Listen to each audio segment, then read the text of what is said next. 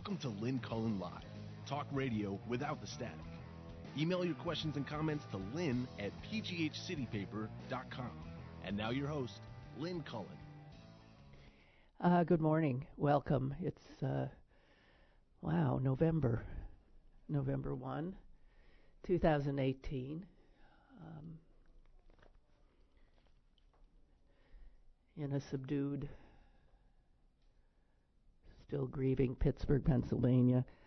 I'm, uh, I was just telling Amy, I, I, I don't really, I don't, where's all this talk getting us? is what I'm wondering. Why? I feel so powerless. I feel still so angry, but the anger now is just like it's just I don't know what to I I I am not kidding you. I've uh, I'm not sure what I want to say. I'm um frightened. I'm frightened because so many of my country men I'll go back to the old locutions. So many of my countrymen don't see the dark forces that are playing them and playing out in our country right now. It's not subtle. so the fact that they don't see that there are so many people who don't see that we are on the precipice and that the outcome is not certain at all. There's all those warnings from the past and from those long gone about those who fail to know history end up repeating it. And that feels very much to me what like what's going on here now. As astonished as I still am about it.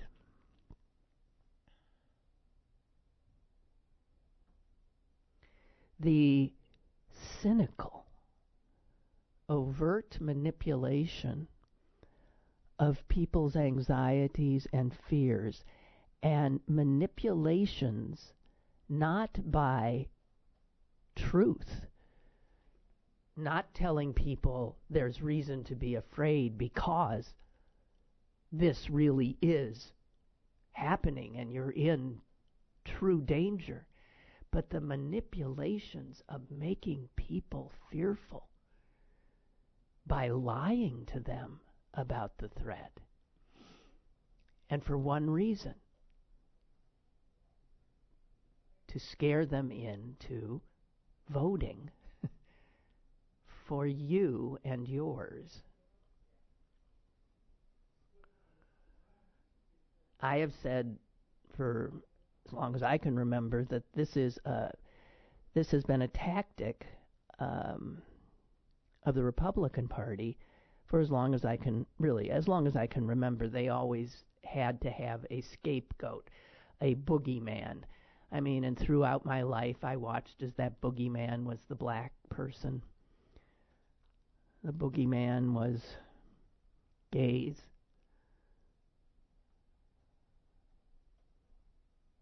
And I remember that the political pundits would always call them wedge issues that Republicans engaged in wedge issues. what does a wedge do? It divides.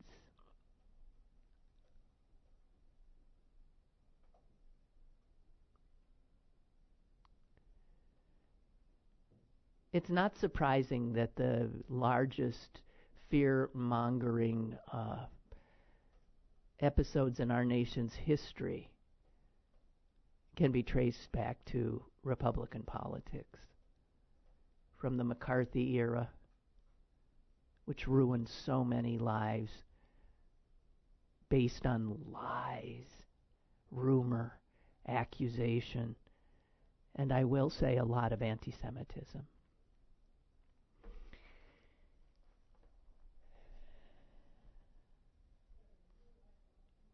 So, you cannot be a good person if you consciously choose to manipulate people for your own gain in this way through terror. And where reality doesn't give you enough enough ammo to do the job you just then make things up out of whole cloth. And it is that aspect of this that has put us in a place that is so frightening to me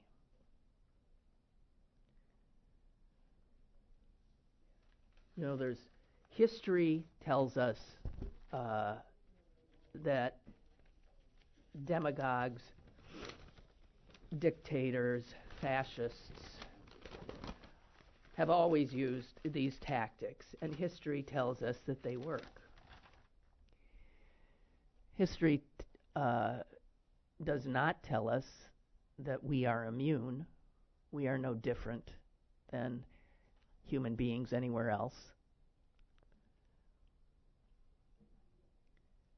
So, using fear and anxiety as a tool to retain power or to gain power and to divide a people is nothing new. As I said, any student of history can see how it played out and has played out. And it's never a pretty picture. But it's a very effective weapon. And it's science, then, that explains why that is true. There are umpteen studies that show that if you take a perfectly relaxed, normal, even progressive human being and subject them to fearful image, terrifying images, to even ruminating about their own mortality, they will become frightened and they will become more malleable because of things that actually go on in your brain. it becomes simple chemistry at that point. You've all heard of flight and fight or flight. It comes down to something that basic a sense that I'm in danger, I have to survive, what do I do? And whether it is, in fact, a threat like a gunman standing in front of you, or a political candidate standing in front of you and warning you that mobs and invaders and very bad people and murderers and rapists are coming. And I'm calling out the, the military. You might scoff. But that is not the reaction of millions, millions of others who become terrified. Threatening language, science will tell you, threatening language can directly activate the amygdala. You got one. We all got one in our brains. And when the amygdala is activated, people don't think straight. They are aroused. They are emotional. and they do not think before they act. It's the old reptilian brain you've heard about. And so, even after, this is the frightening part. Even after 11 of our own were slaughtered while worshiping less than a week ago. Our president has not for a moment ceased in his language intended to sow fear. Fear against the other, the immigrant, coming in caravans. What's so amazing about this is we now know that the man who killed those innocent people was motivated to do so because of the caravan of invaders. And he was going to kill the enemy before it killed him. I'm going in, he said.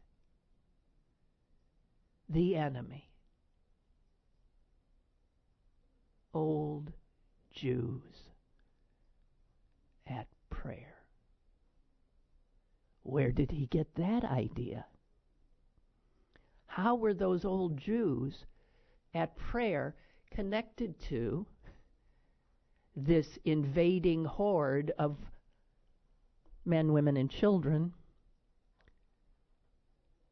desperately seeking asylum and a life? There are no Jews in that horde.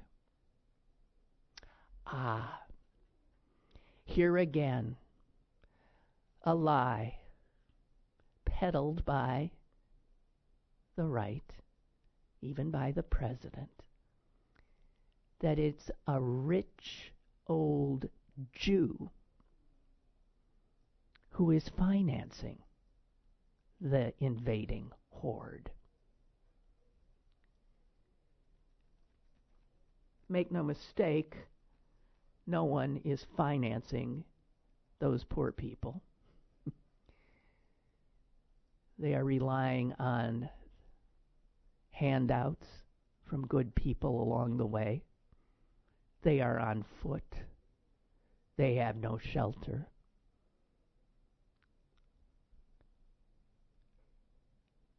But if you live in their reality, the things they read on the internet, the people they listen to on the radio and on Fox News, they are being told, these already terrified people, that George Soros, and they don't have to be told he's a Jew, because it almost always says Jewish financier George Soros.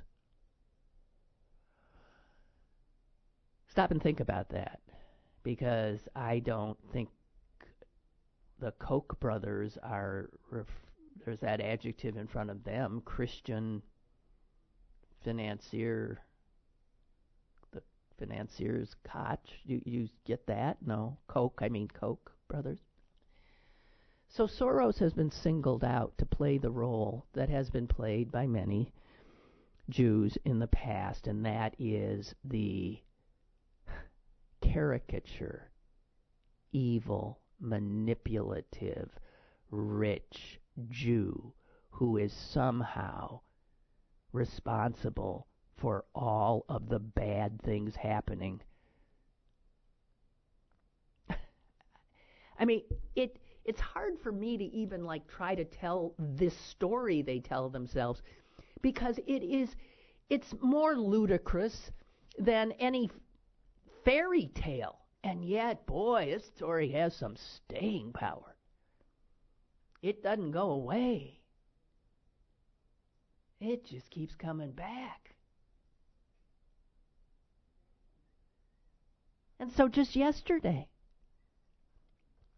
after he came and laid stones on the stars representing our murdered neighbors, he had the gall to again repeat invading caravans, financed. Soros, uh, could be.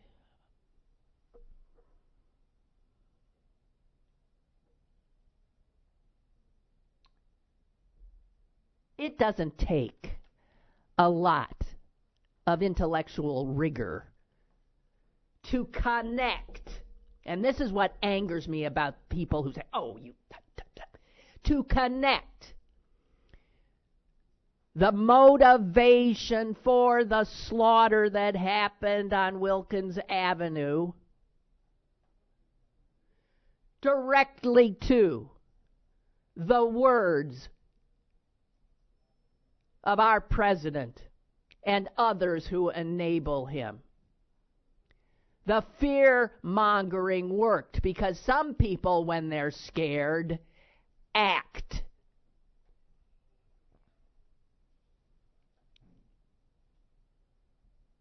The other thing that President Trump does, and has done even before he was president, is also a playbook directly from the Holocaust.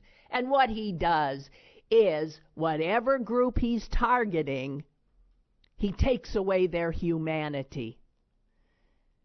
Because you can't go out and kill as easily if you recognize that that enemy is a fellow human. But if the enemy is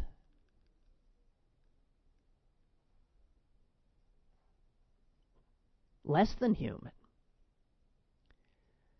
that's easier. So Trump has said these people aren't people. Do you remember that one? These people aren't people. They are animals.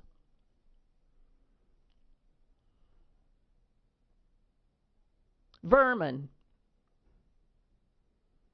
Verbs like have to be eradicated, coming right out of a pesticide commercial. Louis Farrakhan, just flat out, says he's not an anti Semite. He's anti, what did he say? Roach? Some insect. Yeah. This is overt dehumanizing language.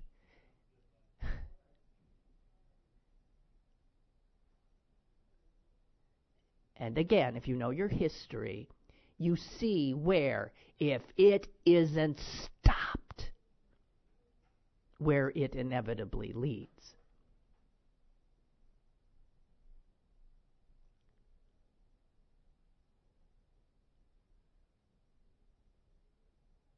listen to a scientist who studies the human brain. Both science and history suggest that people will nurture and act on their prejudices in the worst ways when they are put under stress, pressured by their peers, or receive approval from authority figures to do so.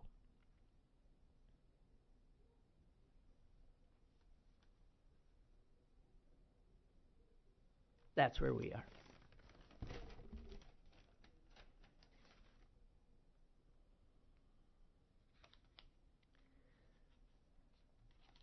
There's a long story about George Soros, this uh, menace to the world in the uh, New York Times today. He's an 88 year old man who survived the Holocaust as a child in Hungary.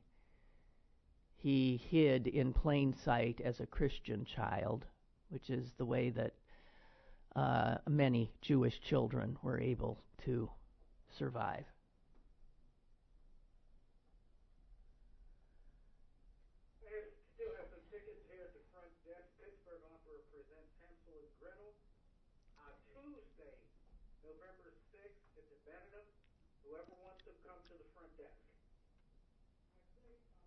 Can you did you hear that? If anyone wants to go to Hansel and Gretel, get over here. He's Rodney. Uh, Rodney in the other room is handing out free tickets.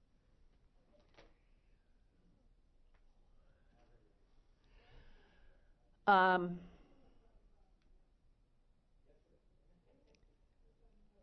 let me just get a few emails and then I'll go to a caller. I do want to get back to. Um, Pastor Kim writes, Words fail. I can only offer a broken heart, horror, outrage, and a vow to pray, to march, to vote, to speak, to resist, and to cry with you. The whole Jewish community and every decent human being, indeed. I have to tell you, walking um, Tuesday through Squirrel Hill, I walked from my home to the Jewish Community Center for the the funeral of Jeffrey Rabinowitz, and I was numb. But on the way, I encountered people who I knew a bit, vaguely knew, and every time our eyes would meet, me and someone who arms would open. And I was enfolded in so many hugs on the way by people who I barely knew and by some who I knew better. It meant so much. It meant so much.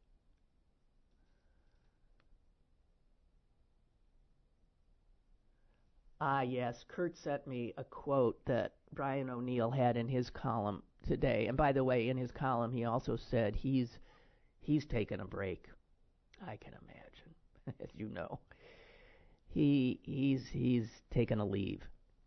You know, it's hard to keep doing this stuff, especially over at the Post Gazette where the morale is just awful. But he quoted the great old CBS newsman Eric Sevareid, who said this in 1964.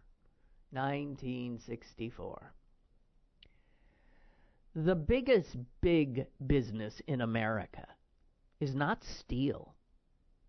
It's not automobiles or television. It is the manufacture, refinement, and distribution of anxiety.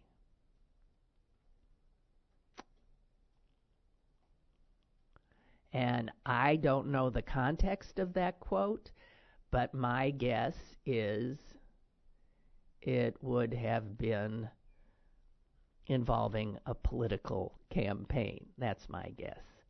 Let me get some of the callers in. Uh, we have a few lined up. Caller, go ahead. Yes. Good morning, Lynn. Hi. Good morning. It's it, it hi. It's a page right out of Goebbels' playbook paraphrasing that if you tell a lie often enough, people will begin to believe it. Absolutely, right? yes. Sadly. Um, and the only other comment I really want to offer is that, you know, uh, and again, uh, borrowing some of my friends in uh, Alcoholics Anonymous, you know, they have this expression where they talk about people who are constitution, quote unquote, constitutionally incapable of acknowledging the truth. And if that doesn't um, apply to this man, uh, I don't know what it, it, I don't know what is. The frightening thing. That's really all. Yeah, but I, I just want to say that yes, but what's yeah. more frightening than his uh, absolute inability to uh, to deal in in reality and truth. I mean, he's just casual in his lies. Um, is the people by the millions who swallow it and even will acknowledge on occasion, "Oh yeah, we know he's lying." That it's they who frighten me more than Donald Trump. It is they. You know, uh, somebody pointed out it isn't like Hitler personally killed, you know, six million Jews. Sure. But but he sure set it all in motion. It isn't at any time you see this kind of thing building up. It is at the top that the tone is set, that the permission is given, that the wink and the nod occur. And it's those people that carry it out. And so when I look at his base at those rallies, my blood runs cold. And I was thinking the other day, the word base. We're always talking about his base.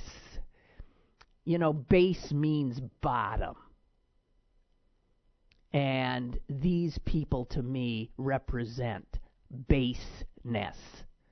His base. It's You- an apt you, word. You, you you you wonder how all of those people who so fundamentally live their lives in fear can even function day to day. You do wonder. You know, it's it's just they're they're just they're they're pervaded with uh, with anxiety and fear all day long, and it just then becomes such a such a um, uh, what word am I looking for? Such a petri dish for uh, you know for for just all of this That's right. kind of stuff. So That's right. He sets the he waters the petri dish. He he fertilizes it and he just watches as yes, they it grows and grows and this to him constitutes victory.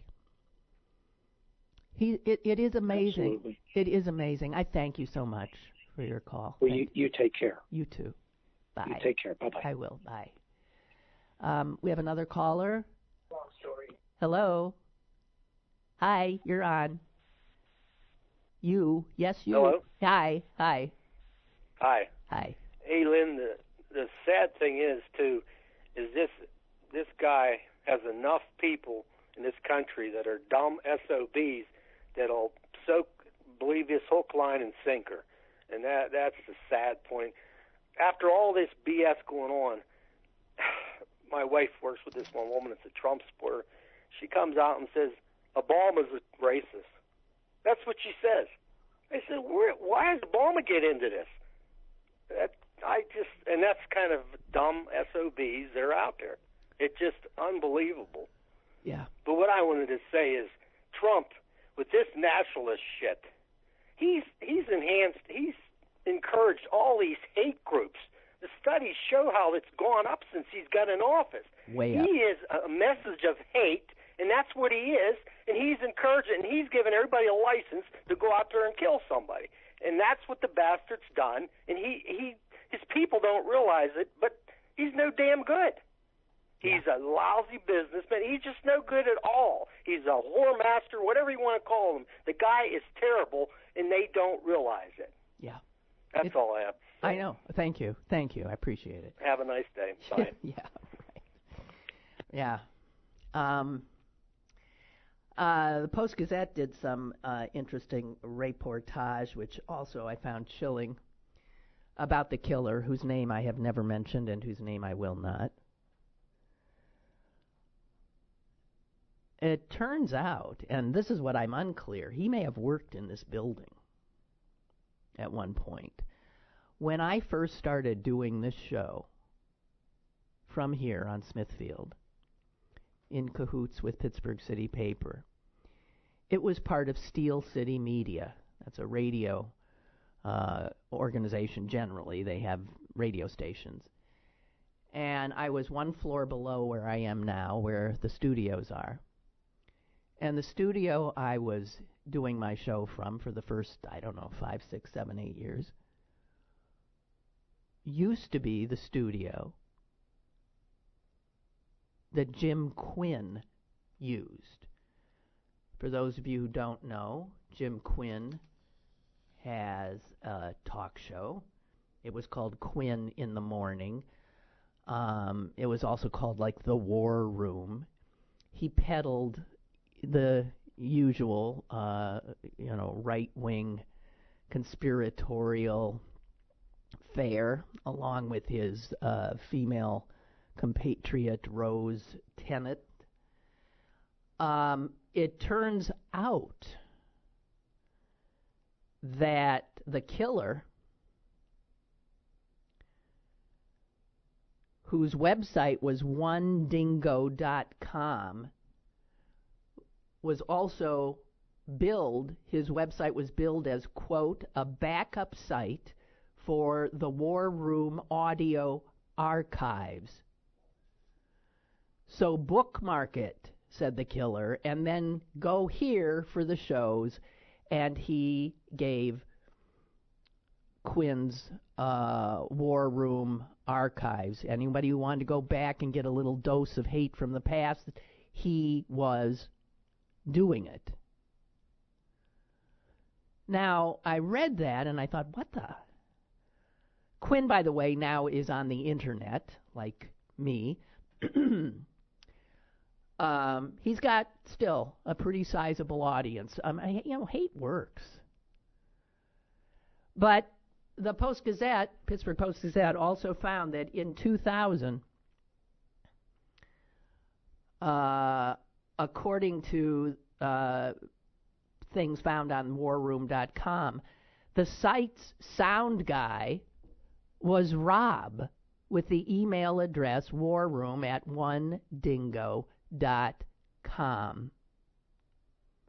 That's Rob is the killer. Unsurprisingly, Jim Quinn could not be located to uh, talk about his former sound man and archivist, uh, nor could Ms. Tennent. Uh, so strangely, there you have it. I don't know if Quinn was up there in 2000. He very well may have been. Uh, I don't know if the killer actually came here as his sound man. I don't know if he was ever employed by Steel City Media. I have no idea. But the conflation of Jim Quinn and this guy is not surprising to me.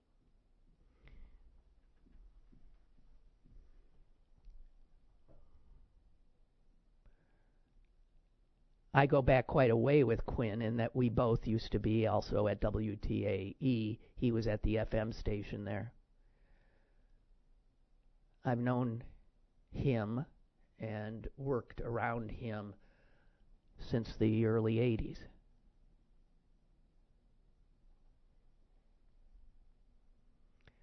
Not surprising. Well, you know, you call your place the war room and you have devotees. And as his devotee sound man said just the other day, I'm going in. So, archived internet records uh, clearly show that by 1999 and through 2006, the killer was peripherally at minimum associated with Quinn in the Morning and his war room, and that in fact he was the sound man.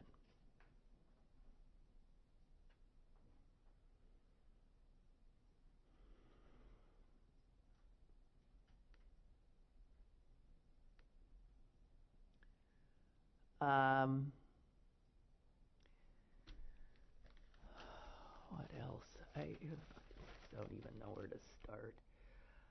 Oh, I thought uh, uh, Brett Keisel, uh, Pittsburgh Steeler, is he still on the team? I don't follow it anymore much. Is he still on the team, or did he retire? Doesn't matter. Uh, known for his beards and his football, uh, went uh, to the funeral of the Rosenthal brothers on Tuesday, as did uh, Mike Tomlin, the coach, and a whole bunch of other players uh, because uh, the murdered brother's sister uh, worked in uh, marketing and public relations for the Steelers for years and was much loved. And Keisel tweeted something that I want to share with you because um, I I think it's just a wonderful Native American tale of human nature, of who we are, and how ultimately we are the masters of our soul. We decide in which direction we will go. And so Keisel simply tweeted this without comment. It's a little story. One evening, an old Cherokee told his grandson about a battle, a battle that goes on inside people. He said, My son, the battle is between two wolves inside us all. One is an evil wolf. It is anger envy, jealousy, doubt, sorrow, regret, greed, arrogance, self pity, guilt, resentment, inferiority, lies, false pride, superiority, and ego. The other wolf is good. It is joy, peace, love, hope, serenity, humility, kindness, benevolence, empathy, generosity, forgiveness, truth, compassion, and faith. The grandson thought about it for a minute and then asked his grandfather, Which wolf wins? The old Cherokee simply replied, The one you feed.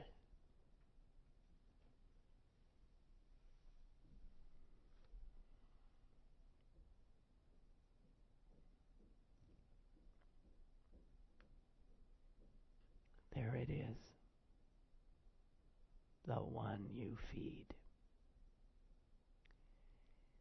And you, you see how Donald Trump, his base, his enablers, Fox,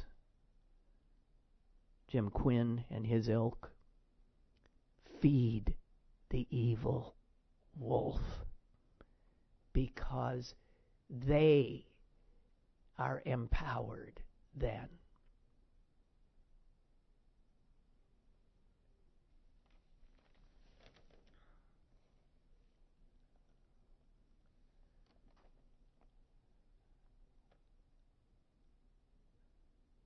Gail Collins said something I thought was just right on the money.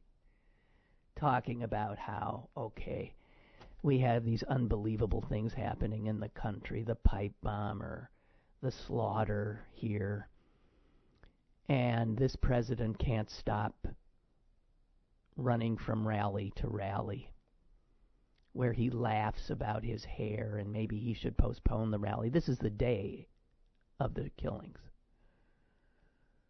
where he makes jokes, where he plays a song, happy, when we are in deep mourning. And she says, He has been worse than useless. But she gave him this. His rhetorical high point came when he went to the synagogue where 11 people were murdered and didn't say anything.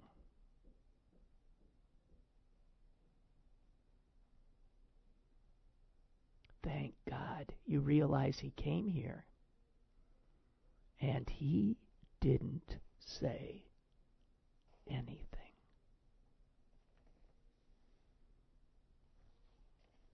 That's a leader.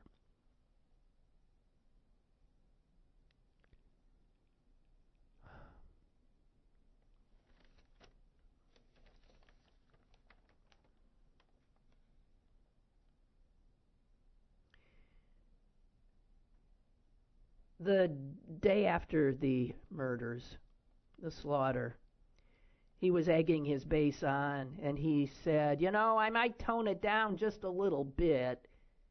And that was in honor of the dead. And his base screamed as one, No! And the president laughed and said, I had a feeling you might say that.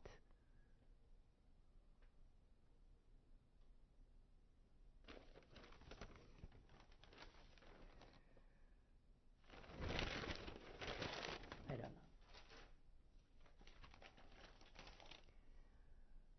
know. Uh, what else? God dang. Um, oh, this might not upset you. When I saw this, I went ballistic. But this is something only a Jew would have uh, would have had that reaction beyond all comprehension. In the wake of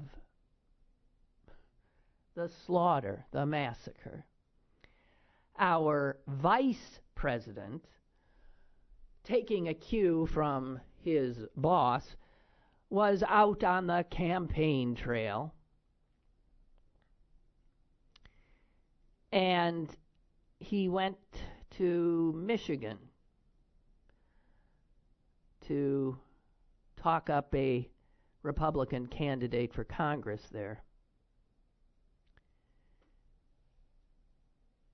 And he introduced a rabbi to offer, I guess, a prayer. Uh, the rabbi, I don't know if I have it here. Um, well, Pence called Rabbi Loren Jacobs, quote, a leader in the Jewish community. So I guess this was his way of honoring the Jewish dead by having this rabbi.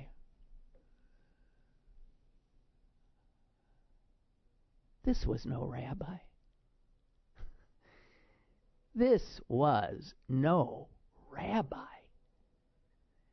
This so called rabbi got up and prayed in the name of Jesus, the Messiah.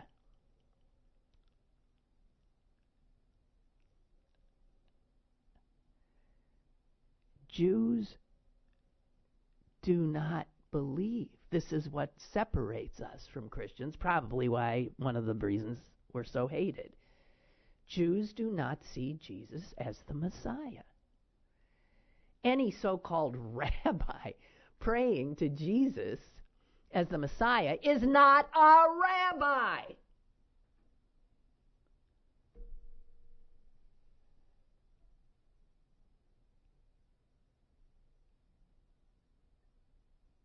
It's, I mean, it, it is beyond comprehension.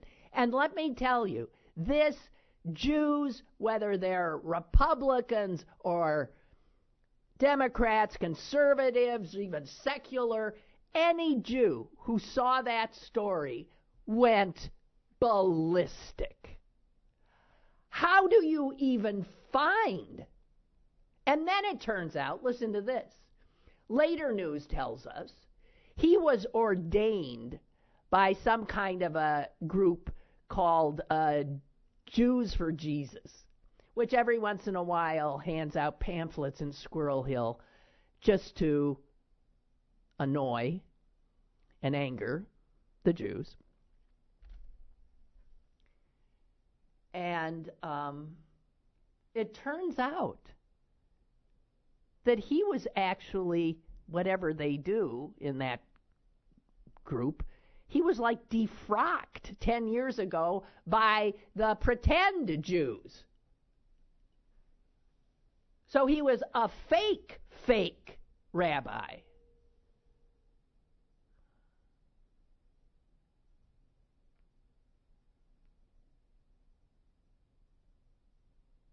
He prayed, God of Abraham, God of Isaac, God of Jacob, God of my Lord and Savior, Jesus the Messiah.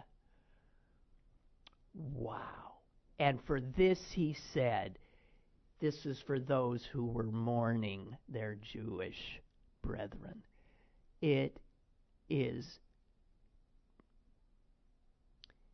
beyond offensive.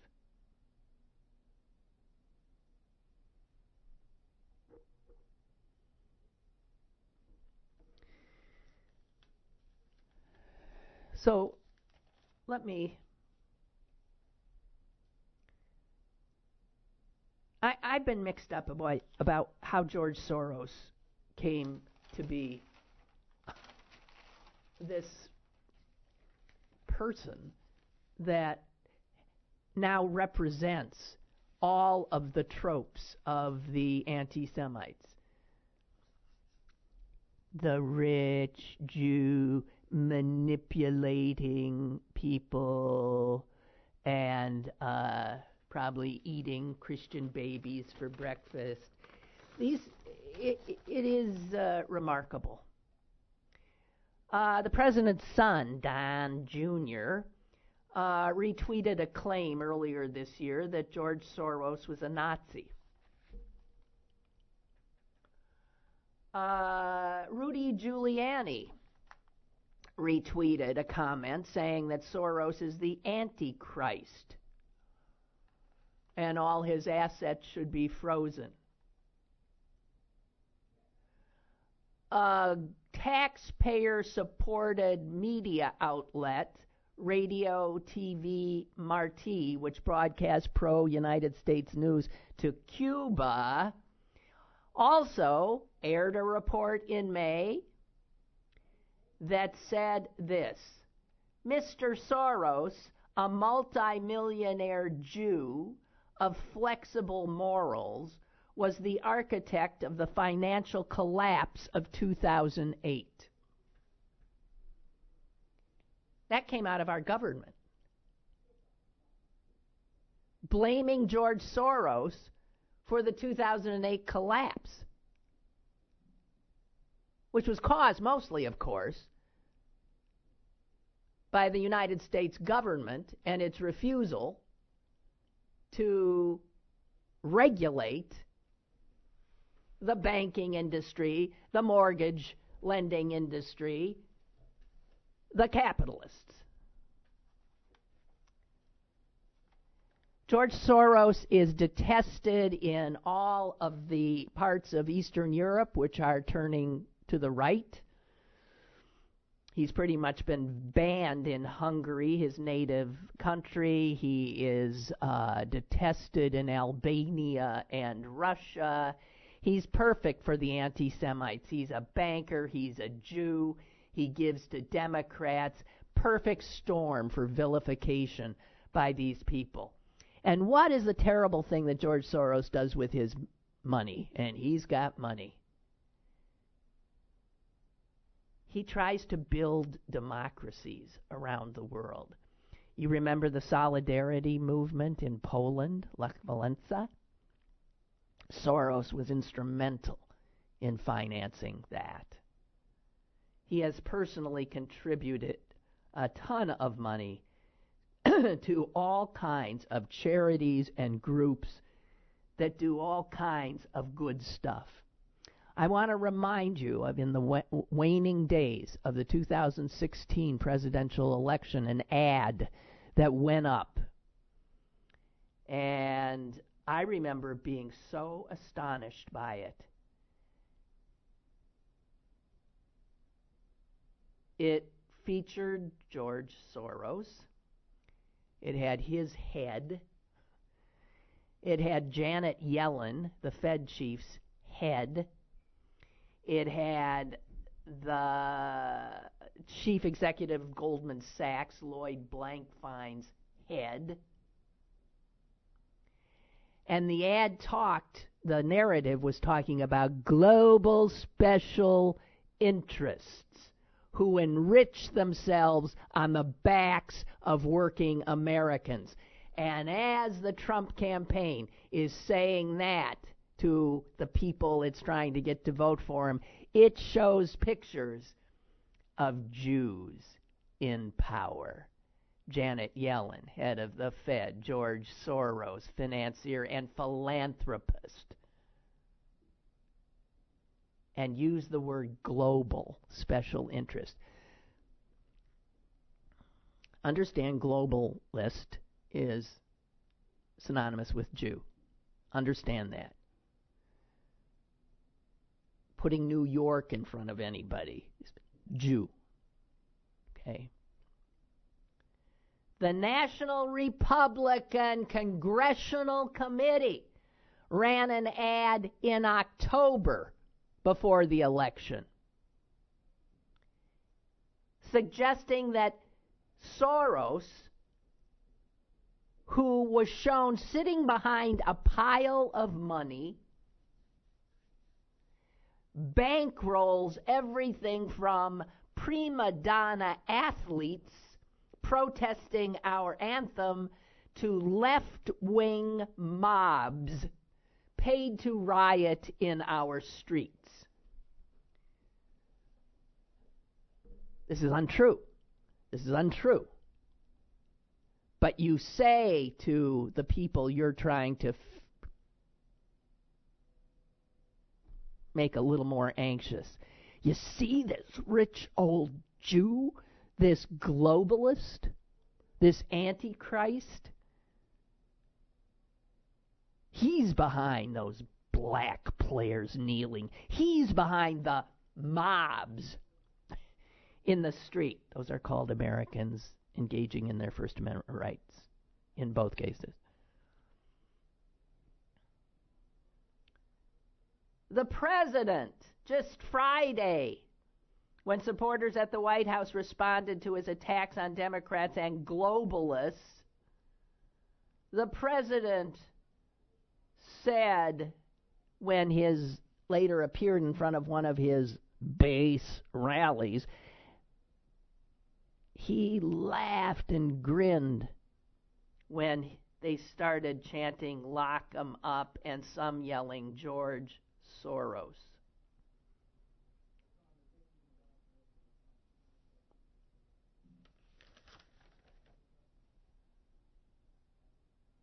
Here's what George Soros has done. He supports groups and individuals seek. He really was uh, really used a lot of his money to help bringing down communism. Uh, he was very, very uh, much um, supportive of Ronald Reagan in that regard. In Hungary, he distributed photocopiers to universities and libraries as a means to counter government censorship there. He paid for dissidents in the East to study here in the United States. He funded work for destitute Soviet scientists. He paid for free school breakfast for Hungarian children. He set up a college there, which the now Trump loving autocratic leader Orban has attempted to shut down.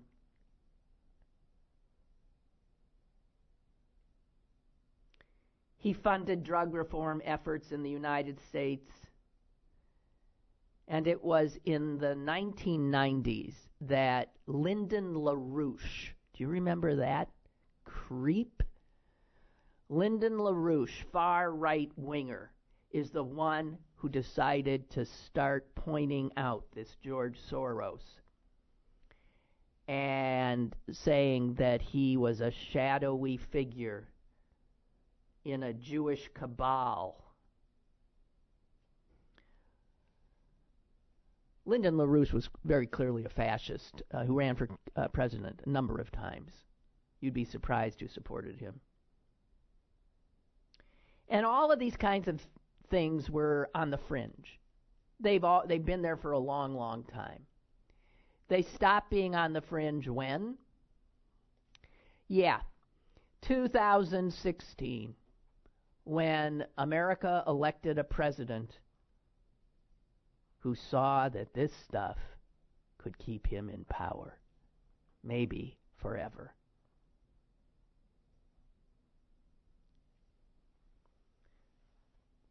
Used to be some crackpots on the right,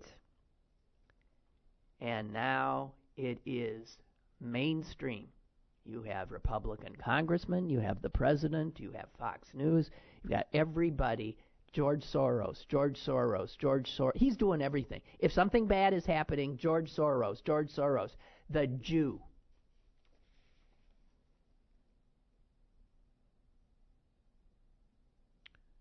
One tweet in the Kavanaugh thing, Trump blamed Soros for, he said, funding the women who approached, as you'll recall, Senator Flake in an elevator and were screaming at him. Trump tweeted, Look at all those professionally made identical signs paid for by Soros. Um, I don't know what to tell you. I don't know what to tell you. This is classic playbook anti Semitic fascism.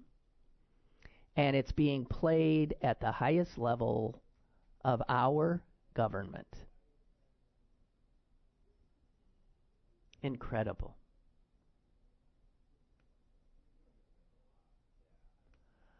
Uh, Barbara lets us know that while I've been talking a block away from here, the shooter has pled not guilty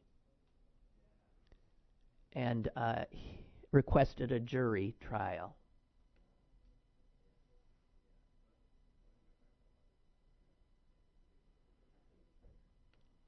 Uh, Henry writes, those people at Trump's rallies may be his base, but those people don't look at all like my college educated neighbors, who are also his base. All, Henry says, of my neighbors, all of them are Trump supporters. And they proved that again last night as they all gathered in my driveway to hand out candy and regurgitate Fox News. Why were they in your driveway? I just don't get it.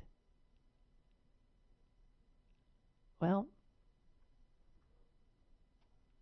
I, I don't.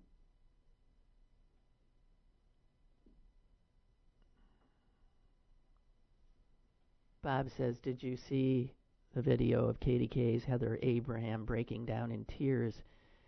I did not, as she read the names of the victims as part of her intro to Pittsburgh Today Live on Monday. No, I did not.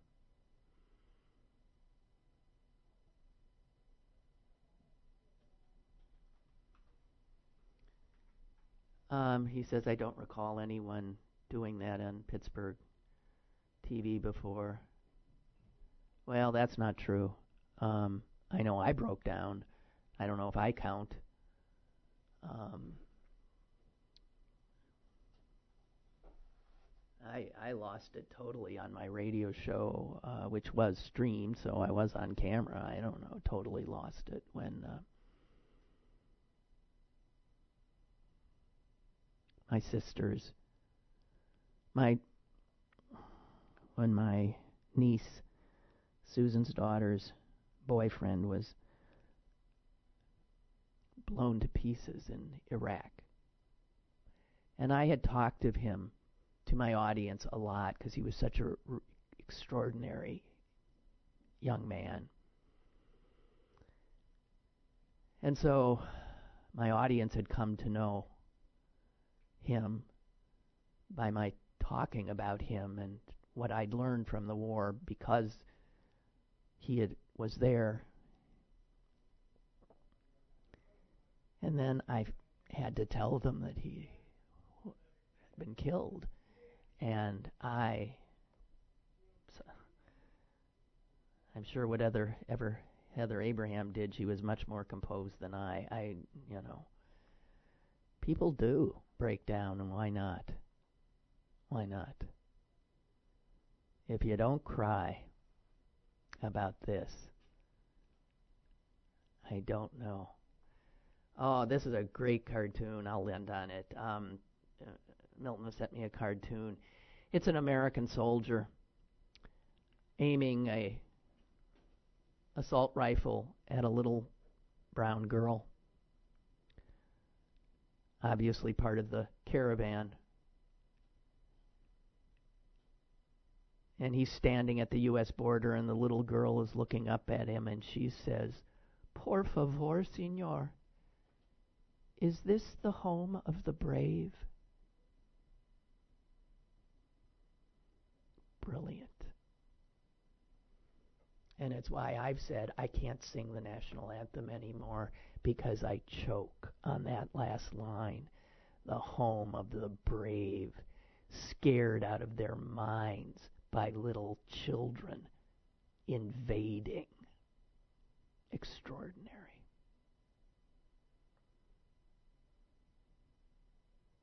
That's it for me. I'll be back tomorrow.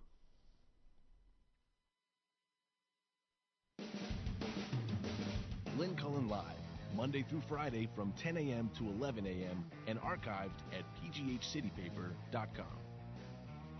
The opinions expressed on Lynn Cullen Live are those of the host and do not necessarily reflect the viewpoints of Pittsburgh City Paper or its advertisers.